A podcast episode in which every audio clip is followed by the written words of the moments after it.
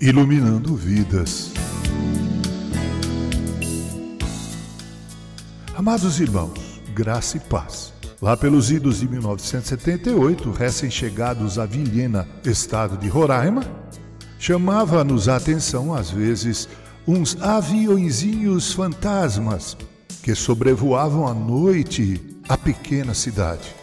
O que acontecia é que os pequenos aviões que faziam voos para os fazendeiros para abastecer com comida e outros produtos, os trabalhadores que faziam as derrubadas ou os monomotores que atendiam alguma emergência transportando acidentados para atendimento ou mesmo atendendo alguma aldeia indígena, se atrasavam em seus horários de retorno, chegavam tarde, à noite como o pequeno aeroporto, que na verdade era uma pista de pouso às margens da BR-364, não possuía iluminação, não havia condição dos aviões pousarem à noite, descerem.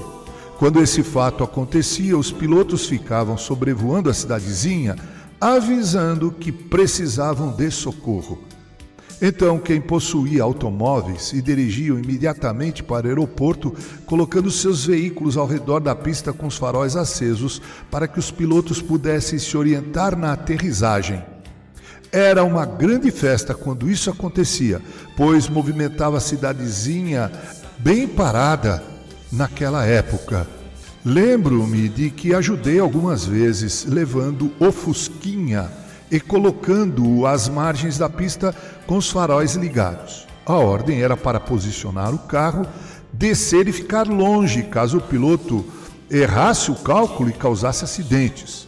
Claro que minha esposa e eu ficávamos preocupados e tensos, pensando que o aviãozinho pudesse aterrizar em cima do Fusquinha da missão. E o queríamos falar para os nossos superiores?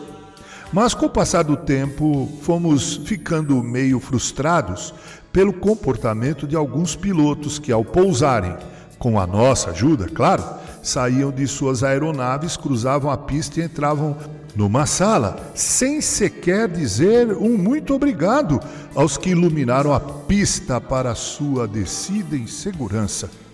Sempre que me lembro deste fato antigo, Penso na missão gloriosa e urgente que todos os que já receberam a Cristo como Salvador e Senhor e que compõem a sua igreja têm para ser realizada aqui na terra.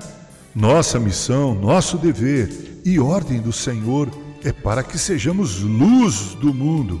Quantos que ao nosso redor estão mergulhados nas mais densas trevas espirituais, sobrevoando regiões da sombra da morte, sem saber aonde vão, sem nenhuma orientação para suas vidas? Quantos que em trevas buscam a luz? Quantos que nem sabem que estão em trevas, que estão perdidos? Jesus diz em João 8,12, abre aspas, de novo lhes falava Jesus dizendo: Eu sou a luz do mundo, quem me segue não andará nas trevas, pelo contrário, terá a luz da vida, fecha aspas. Ele nos passou a missão. Abre aspas, vós sois a luz do mundo. Não se pode esconder a cidade edificada sobre um monte, nem se acende uma candeia, ou seja, uma lamparina, para colocá-la debaixo de um alqueire, ou seja, um cesto, mas no velador, no lugar alto próprio, e alumia todos os que se encontram na casa. Assim brilhe também a vossa luz diante dos homens, para que vejam as vossas boas obras e glorifique a vosso Pai que está no céu. Isso você lê lá em Mateus, no capítulo 5, logo depois das bem-aventuranças. Em Filipenses 2,15 ainda lemos, abre aspas, para que vos torneis irrepreensíveis e sinceros filhos de Deus, inculpáveis, no meio de uma geração pervertida e corrupta, na qual resplandeceis como luzeiros do mundo. Fecha aspas.